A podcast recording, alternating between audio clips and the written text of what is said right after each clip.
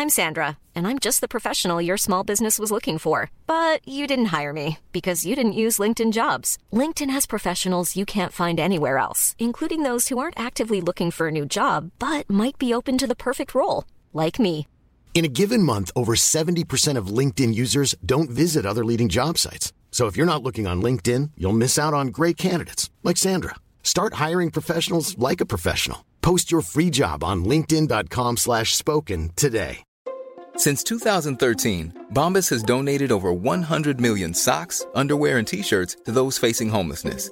If we counted those on air, this ad would last over one thousand one hundred fifty-seven days. But if we counted the time it takes to make a donation possible, it would take just a few clicks. Because every time you make a purchase, Bombas donates an item to someone who needs it.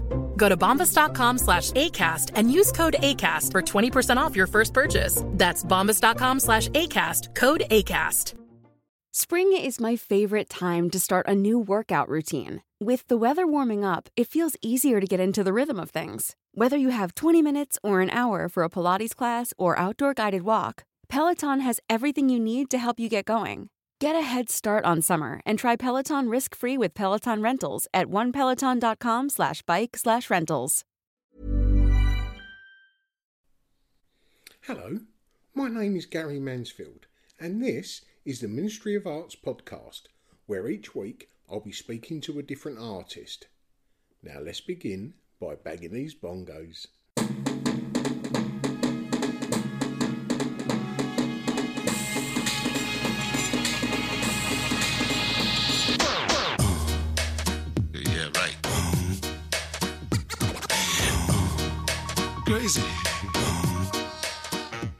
Hello, hello, and welcome to episode two hundred forty-six of the Ministry of Arts podcast.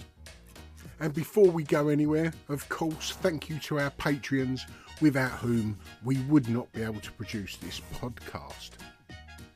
There is a couple of things happening this week that I want to bring your attention to, one of which is spoken about in this episode. But the first being the Affordable Art Fair at Battersea from the sixth to the tenth. Just like the London Art Fair a couple of weeks ago, the London Art Roundup has gathered together several voices from the art world to give their critics' choice of the best booth for works under a thousand pounds. So myself and several others, including friends of the podcast, Jo McLaughlin from Jo's Art History and good old Tabish Khan, will be heading down there to do just that. And for more information on who's doing what and where, go over to Instagram and search for the London Art Roundup or the Affordable Art Fair. And again, something that's including Jo McLaughlin is this year's Art on a Postcard's auction for International Women's Day. Jo is one of several curators who have got an array of artists to create works for this year's Art on a Postcard. And if you know anything about Art on a Postcard, it's always a sensational exhibition that raises thousands for its chosen charity.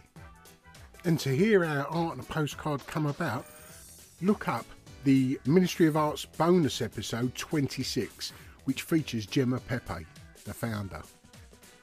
Which in turn brings us to this week's episode, which features another one of those curators, Georgia Powell, co-founder of Cura Art. This was a transatlantic episode as Georgia was over in the U S and was just getting over Frieze Week. In this episode, Georgia tells how within two weeks of meeting Liza Shapiro at a new job at the Redfern Gallery, they came up with the foundations of Cura Art. It supports serious art collectors, artists via residencies, and something I found really interesting was how they support those who are the beholders of artists' estates, something I've never really considered before. So please come and join me as I spoke to Georgia Powell of Cura Art. Hello, how are you? I'm good, how are you? Not bad, not bad. What time is it there? It is eight thirty in the morning. It's also the end of Frieze Week in L A, so... You good though? Let me just... I'm good, thank you, yeah. How are you doing? Yeah, not bad, not bad good. At all. Well, as you know, there is several questions that I ask each guest. Georgia Powell, the first is, how would you explain what you do to someone that didn't know you? I would explain. So it's it's fairly complex, and I spend a lot of my time explaining what we do. um, it is supporting collectors in the in a broad sense of the word. So um, everything from managing their collection, which includes insurance, inventory, conservation, to educating people and what the role of the collector is today. I work a lot with Christie's education to do that, and then also how the role fits into the arts ecosystem. How can collectors fulfill that responsibility towards the works in their collection, but also to artists? So we have a side project called The Residency, which sees collectors funding artists through a month-long residency, and really about how collectors can give back. And that is via your co-founded company? Exactly. Exactly. So it's myself and my business partner, Liza, who's based in Los Angeles. So we're between London and Los Angeles. Brilliant. That's where we're speaking from. Where, yeah. Not where, yeah. But that's where you are speaking. Yeah, that's today. Where I am at the moment. Yeah, it's the I'm end of Frieze week here. And it's raining here, to be honest, though. So oh, it's probably it similar, it's, yeah. It's quite, no, it's quite sunny here. So, yeah. Um, yeah, you was just saying that the, uh, before we started that... Uh, Frieze was quite different over there compared to the London. Well, Frieze week, I'd say, rather than Frieze itself. Frieze itself is a similar white tent concept. But Frieze week, there's um, a brilliant fair here called Felix, which is at the Roosevelt Hotel. Um, and the galleries actually take over the different rooms in the hotel. Nice. Um, and it's all around, they're called cabanas around the, the pool, which David Hockney painted. It's um, much more laid back, much more artist-led. There's um, other fairs going on at the same time. A real sense of community. Oh, nice. Yeah. A good feeling to have. Um, where did your art journey start? Did you have um, art or creativity in home growing up? Absolutely, yeah. I always have been creative myself. Nice. My mother was creative as well. My dad um, is actually a jeweler, so nice. Creative and, you know, using his hands. Um, my grandfather had a huge influence on me in terms of my interest in art. And I always was, I was one of those really lucky people that I always knew what I wanted to do. I always knew that I wanted to work Brilliant. In the art world, just because I, like, I, I think there's so much to say of the kind of escapism and magic that art can can bring to you, and you know would just lose myself in books about, mainly because of my grandfather. He was really interested in the Renaissance. That's where it really started, but obviously it's expanded since then.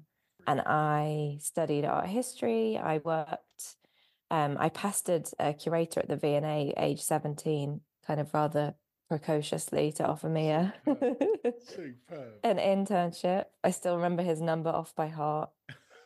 um, and then I worked in a gallery, and that's actually where I met my business partner. Oh yeah, what, what gallery was that? It was the Redfern Gallery on Cork Street. Yeah, yeah, next yeah. to Powers. Exactly, yeah, that's yeah. the one. Oh, yeah, yeah. So your adult career has just been in the arts altogether? Absolutely. Um, in different parts of it, I'm really lucky. I do think there's an awful lot of luck, luck involved, and I don't think that's talked about enough. No. Um, and also just meeting people at the right time. The, the gallery job I walked in, it was still before emails were such a big thing, and I walked around with a kind of hard copy of my C V and happened to walk in the day that they... we're thinking of hiring somebody. So honestly, I I I think, yeah, it's so hard, and it can be so intimidating. Yeah. And yeah, it's so much about, unfortunately, making connections and knowing the right people to put you forward for things. Yeah. Yeah, well, and being in the about, room. Sorry, saying that about before email was so common. Um, it's just like the artist going into a gallery with a an A one portfolio under their arm.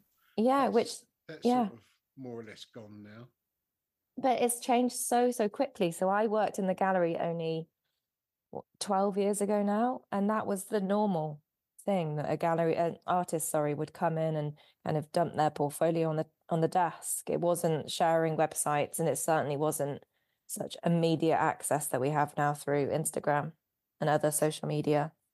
I had to take some artwork into a gallery maybe six months ago because they wanted to see it in person. Yeah, when I was showing them the portfolio, I really did miss that experience of talking about the work in front of us rather than it being hanging yeah. on the wall, but showing my work in person yeah. rather than on like in, in the palm of my hand. And I think we do really miss, it's so important to experience art and be in the same space of it. We're so used to seeing it on screens now, which, you know, there's negatives and positives. I think it's wonderful that we have such immediate access to finding artists and seeing their work, but it is a completely different experience seeing it in person. I mean, I think the lockdown and uh, COVID changed things slightly because every artist, even if they wasn't so um, au fait with showing their work online, that's all we had. So everyone was uploading everything. And and I think I saw more art in in two years than I'd seen in the previous ten, but everything was sort of three inches square, you know? Yeah, I think it had a massive impact. I actually think it had an impact on what was being made as well. Yeah. Um, at that time, you know, Instagram was only, you could only upload square-shaped images. And honestly, the amount of square-shaped paintings that you'd then see. Funny, isn't it? Yeah, yeah. Superb. Um, Cura Art, how was that formed? I know you said that you met Liza in the Redfern Gallery. Yeah. But how did that come about? We met, as I said, working at a, a gallery together, and with honestly within about two weeks of knowing each other, we sat down um, actually at my parents' house and wrote down what we grandly called a business plan, but it was just us kind of scribbling in a notebook um, with the idea. So Liza had studied um, conservation and restoration. She studied um, in Florence, and that's what really kind of bonded me to her, going back to that, my initial, you know, interest in the art world being the Renaissance. Yeah, we sat down, we figured with my kind of art history, more curatorial knowledge and her conservation and caring collections management knowledge, that we could offer something that didn't really exist. So a lot of collections management um, and what we do is a museum profession, but we saw, you know, we'd speak to collectors that would come into the gallery and ask us all sorts of questions about post-acquisition. So how do I get this framed? How do I get this conserved? What documentation should I keep from this sale? You know, wanting and having an interest in building relationship with the artists that they whose work they just purchased. So, yeah, as I said, I spend a lot of time explaining what I do because it's somewhat not, it didn't really exist. You know, art advisors and auction houses offer aspects of collections yeah. management as part of their services, but we exist aside. You know, we don't involve in ourselves in any advisory. We purely exist for post-acquisition and supporting collectors. And there's so much need for it because there's so many new people that are coming to collecting art that might not have that same historic kind of inheriting hmm. I, network and knowledge that is through from their families. Yeah. It sounds like there wasn't really a gap in the market, more that you sort of created the gap to fill. I guess so. I guess so. I think, yeah, we realised, as I said, through all of these conversations with people that were acquiring art, that they need support. And I think, you know, it, as as we've said, the art world can be quite intimidating, and people might not necessarily feel that you can, they can ask for support, or, yeah. you know, they might feel that they shouldn't be asking those questions because they should already know, which is why I'm really interested in the kind of educational part of it. And as I said, work with Christie's Education, but also really interested in working in other spaces in the educational side, you know, making sure that information is accessible to people that collect art, because you know, they have a responsibility, but also the art world has a responsibility to them to educate them, to know how to support artists, to know how to care for the works that they're acquiring. And if it's if it's work of any value, it, it just helps bolster the value of that artwork if it's cared for in a whole fashion, doesn't it? Exactly. And I think, you know, the market has changed considerably. And I think so many works that maybe would have been um, in museum collections previously, you know, acquired by museums, and now ending up in private hands. So we're also really interested in encouraging access through loans. You know, we're constantly processing loans from private collections so that people can actually see them. I generally ask an artist um, if there was five artists that they could show with, who would they like that to be? But as a curator, yeah, if there was five artists, past and present, who would feature in your ideal group show? Oh, my goodness. Past and present. To be honest, this probably sounds really cheesy. I would like to include artists that I know really well, because I think that would be, you know, I'm so, so lucky. I honestly feel like the best part of my job is the relationships I have with artists. And even just choosing, I know we'll get on to talk about the Art on a Postcard auction that we've curated, but just choosing for that was virtually impossible because I could choose hundreds. Um, there is one artist from the past, though, that I would love to include, and that's Eileen Agar, because I'm such a big fan of hers. Having worked at the Redfern Gallery, I got to know her intimately, I, I, I feel. Um, and all of the stories that I heard about her, I would like to include her. But other than that, quite honestly, it would be artists that I genuinely love. So, you know, lots of the artists that are included in the the auction. Um, I'm so lucky with our project that we started, that's just called The Residency, that I get to work really closely with artists on that. So that's a funded artist residency that we find patrons to fund basically through a month-long residency, which is currently at Villa Lena in Tuscany. And I spend time with the artists there for the whole month, which is just an absolute dream. Um, one artist that we spent time with um, last year, so June twenty twenty-three, was Remy Ajani, and um, and she's included in, in the Art on a Postcard auction, and her work is just phenomenal. Um, and I really got to know her, so I would include her for sure. Um, a lot of the work that I do also um, is with artists' estates and working with artists later on in their career to think about their legacy and their estate. Um, an estate that I manage is um, the J. McAdam Freud estate. So she was um, Lucian Freud's daughter, Sig- Sigmund Freud's great-granddaughter.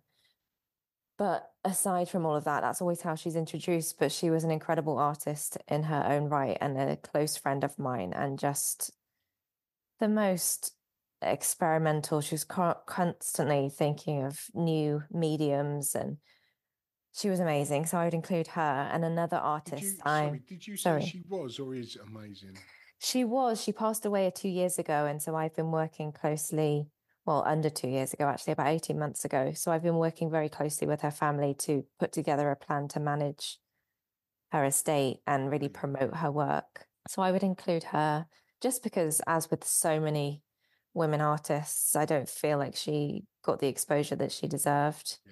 She's in big collections and she is referred to, but just not, it's not an everyday name. And that's why I feel like she should be. Um, I'm always really drawn to figurative works. And so there's a, there's quite a lot included in our auction that are, that are figurative. Um, I absolutely love the work of Frances Lees McGurn. She would also be another top choice. And Jill Button is also included in our auction, and I love her work. So, yeah, I think I can't, I don't know if that's five yet, but I'll just four be there so far. Okay. Well, Holly Stevenson, who I know has include, been included in your um, podcast as well, is also a, a friend and who, someone whose work I really admire. I learned a lot from, from speaking to her. Yeah, she's amazing. It was one of those that I don't have many when they feel like I've had a, a little art lesson, you know? Yeah. I mean, I, I learned something from everyone, obviously. Yeah. Yeah, super.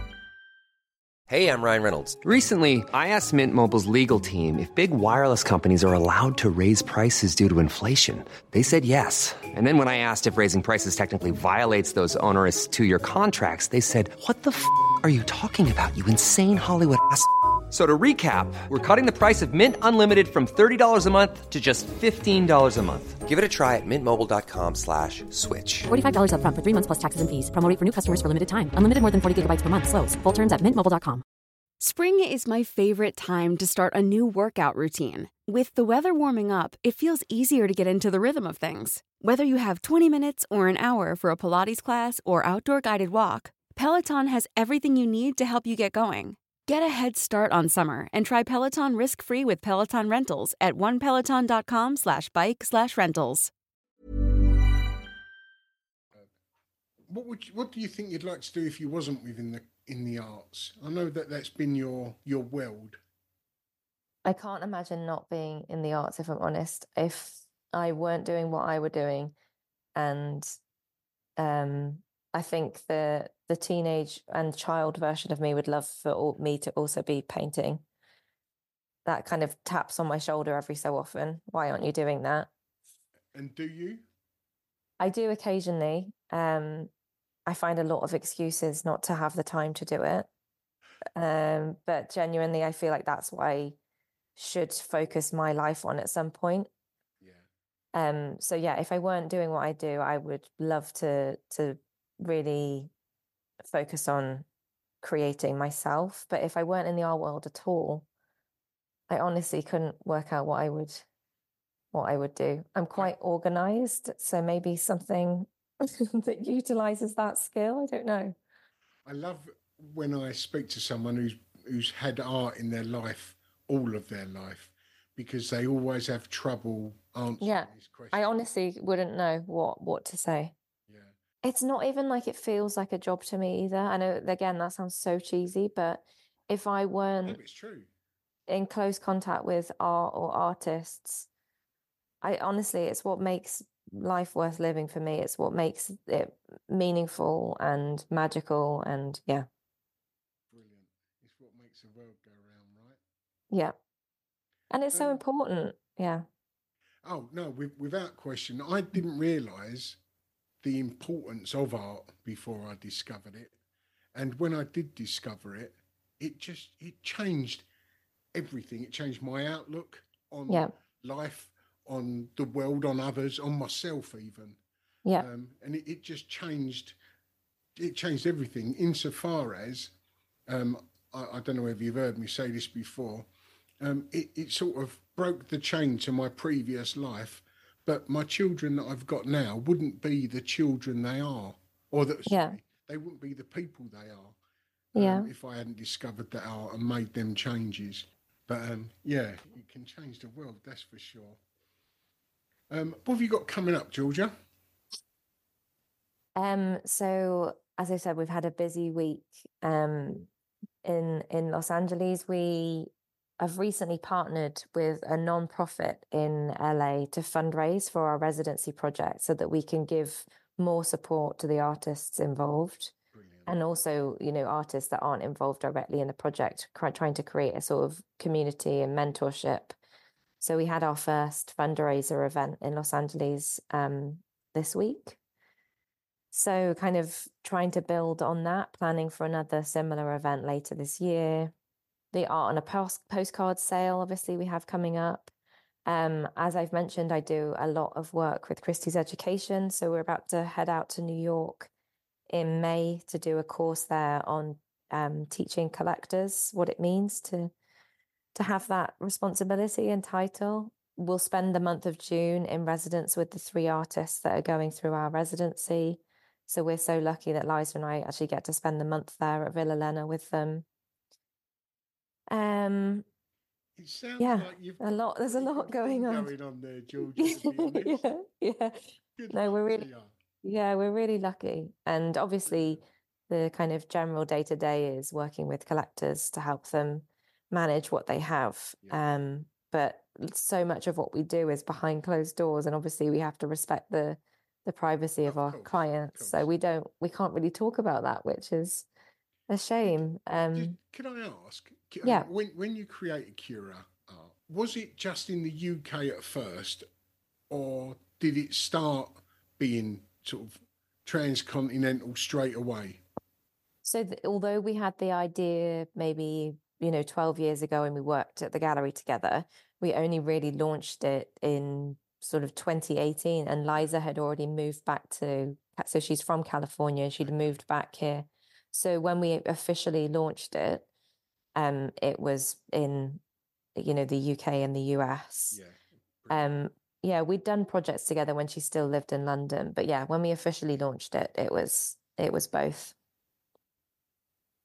Yeah, because a, a lot of the time someone will come up with a concept if they're in the U K and then try to take that concept yeah. over there. But yeah, starting it with, with both countries in mind, brilliant.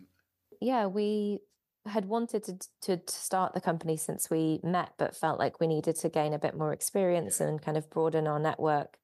And then we, you know, we questioned whether it's it's the right thing to to launch this when once we had kind of separated in, in terms of our location. But yeah, it's now worked to our benefit, to be honest, because we get to have these bases in different different parts of the world. Yeah. And is there a different attitudes to collecting art in the in the two different countries? Yeah, I'd say so, for sure. In um, what respect? I feel like um, because of the the history in, in Europe um, on the subject, it just seems a bit more, uh, what's the word, serious? I don't know. Okay. Whereas in Los Angeles, people, as I've mentioned, you know, this week with Frieze and Felix, people seems to be a bit more artist-led. Yeah. There's a real sense of community. It just seems a bit more open. There doesn't seem to be the kind of, as much kind of of an academic approach like you have in Europe. I, f- and I feel that's that's sort of changing. It is. Society. It is for sure. No, it is for sure. It's pretty much since um, sort of like Damien Hirst and his Frieze exhibition. Since since then, the, the artist has been more empowered. That's for sure. Yeah, definitely. The, the street artist took that complete and turned it completely on its head. But definitely. Yeah, in, in, in the U K, the galleries still have the stronghold, that's for sure. But exactly, yeah, it is definitely changing. But in terms of the collecting over here, it's different as well because people just have bigger houses generally. Yeah. Um, so that influences, yeah, yeah. And it, it seems, I don't know, it just seems to be different things that, that people collect. For instance, um, an art fair like Masterpiece, which obviously doesn't exist anymore, but existed for lots of many years in London, I just don't feel like that would really suit the audience in Los Angeles. So it's just a, a case of aesthetics and what people are interested in. Yeah. I mean, it's two different markets, so that's all the best, isn't it? Yeah. And I'm really lucky that I get to experience both. That's good. And from a personal aspect, is there one that you lean closer to? In t- terms of the two locations? No, the, the, the two genres of art, be it the artist-led um, contemporary or the more traditional. To be honest, I feel like I appreciate both equally. Like I say, I love building relationships with artists and consider a lot of artists my friends, which I feel very fortunate to say. Um, but my training and um, kind of really started in more historic works, as I've mentioned. So I feel like I... I really do appreciate both. You've been one of the curators for the um, the Art on a Postcard International Women's Day charity yeah. auction. Yeah. Tell us a little bit more about that. Yeah, so um, it's something that they've been doing for a, a good few years now. And yeah, they reached out and asked if we'd be interested in putting together um, an auction for them. It raises money for Hepatitis C Trust. Um, we're alongside um, other women working in the arts. So yeah, it feels incredibly special to be included and a part of it. And like I say, I could have, we, we could have chosen so many artists. Um, we've chosen a few. It's obviously based in the U K and there's the auction, which is run by the Auction Collective. Um, but it was, it's based in London, but we wanted to include a couple of artists from L A just to kind of represent the, the full breadth of the company, but I could have, you know, chosen so many. It was really hard. And how many did you have to select? And um, they told us up to twenty. And I think we got about eighteen in the end. Good. Um, artists just tend to be really busy at the moment, which is really good for them. But obviously a few had to turn down the opportunity.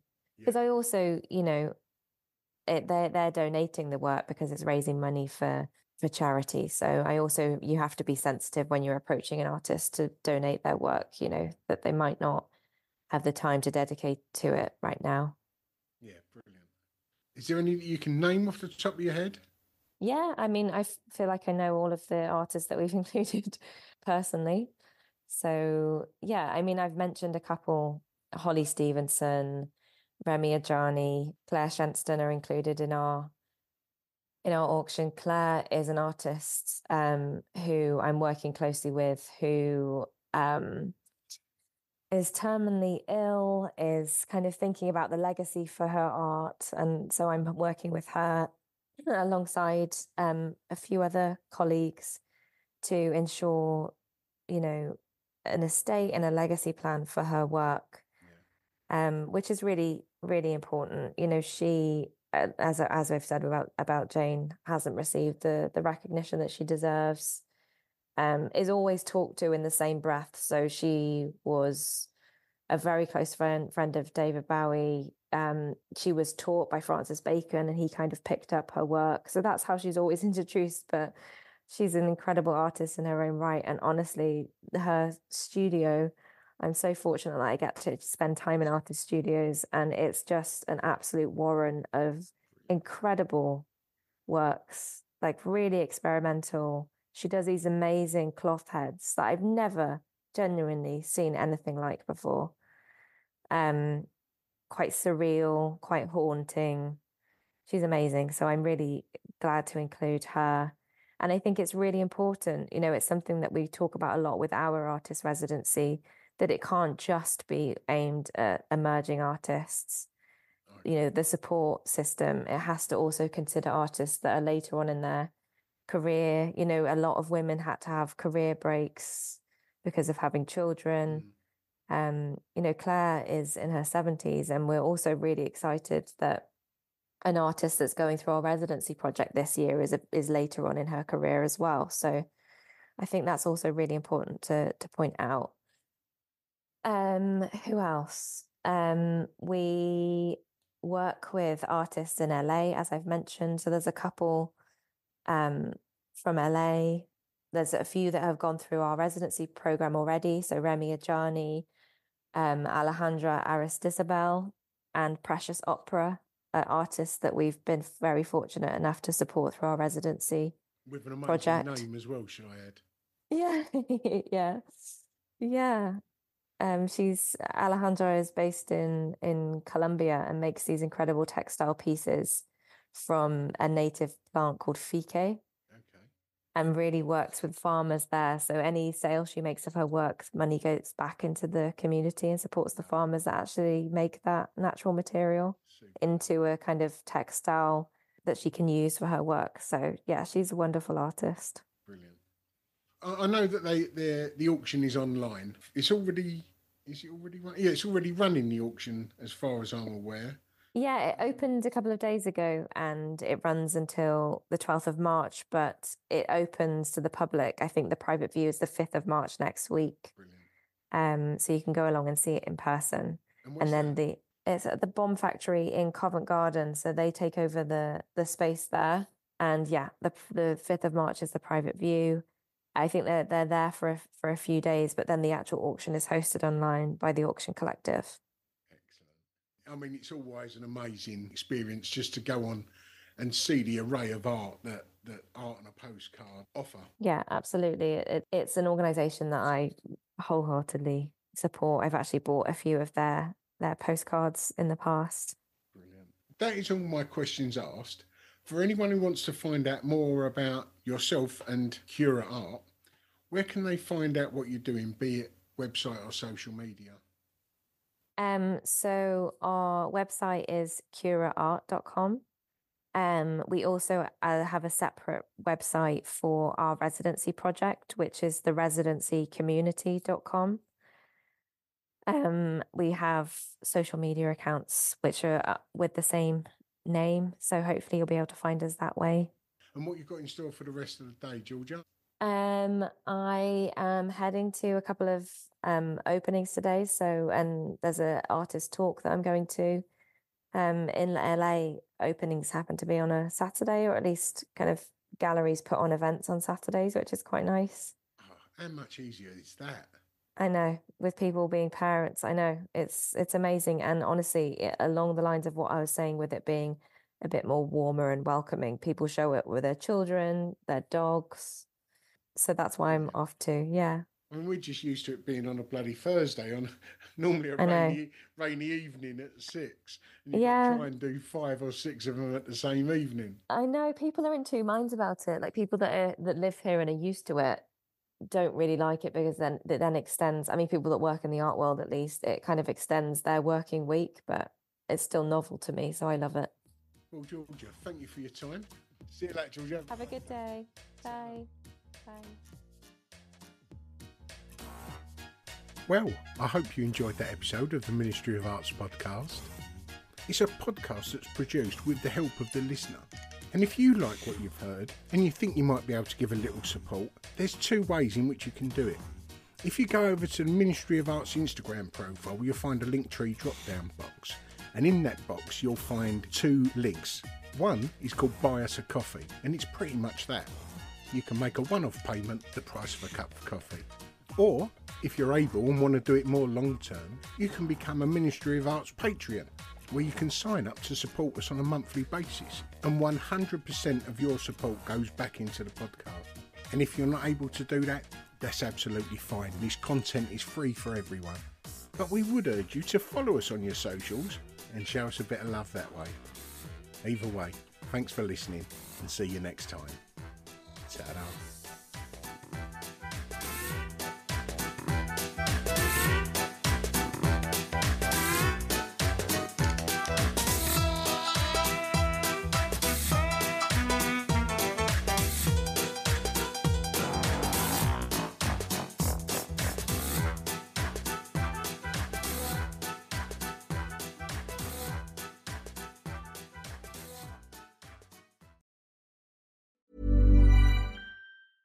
Selling a little or a lot? Shopify helps you do your thing however you cha-ching. Shopify is the global commerce platform that helps you sell at every stage of your business. From the launch your online shop stage to the first real-life store stage, all the way to the did we just hit a million orders stage. Shopify is there to help you grow. Shopify helps you turn browsers into buyers with the internet's best converting checkout. thirty-six percent better on average compared to other leading commerce platforms. Because businesses that grow, grow with Shopify. Get a one dollar per month trial period at shopify.com slash work. Shopify.com slash work. Hi, this is Paige from Giggly Squad, and I want to talk to you about Splash Refresher and my water intake. Okay, so you guys obviously know that I'm a hydrated girly, but sometimes when you drink that much water, it starts to just taste bland, and you're just like, I need something to spice it up. That's why I love Splash Refresher. It has zero sugar, zero calories, and it's a splash of sweetness. And they come in five different flavors. They're so good. Wild berry, acai grape, pineapple mango, lemon, and mandarin orange. My favorite is the wild berry, because I just, I just love a berry. So if you're like me and you're drinking water all day, then try Splash Refresher. It's going to absolutely change your water game, and it's good for you. Acast powers the world's best podcasts. Here's a show that we recommend. The Real Housewives is a guilty pleasure for most. But if you're looking to not feel guilty about that pleasure, tune in to Everything Iconic with me, Danny Pellegrino, where I break down all the messy moments and behind-the-scenes antics of Bravo's popular franchise. And on Everything Iconic, I also interview celebrity guests like Kelly Ripa, Keke Palmer, Drew Barrymore, Cameron Diaz, and more about their guilty pleasures, their past work, and so much more. So if you're pop culture obsessed and find yourself watching way too much reality T V like me, tune in to Everything Iconic with Danny Pellegrino, wherever you listen to podcasts. Acast helps creators launch, grow, and monetize their podcasts everywhere. Acast dot com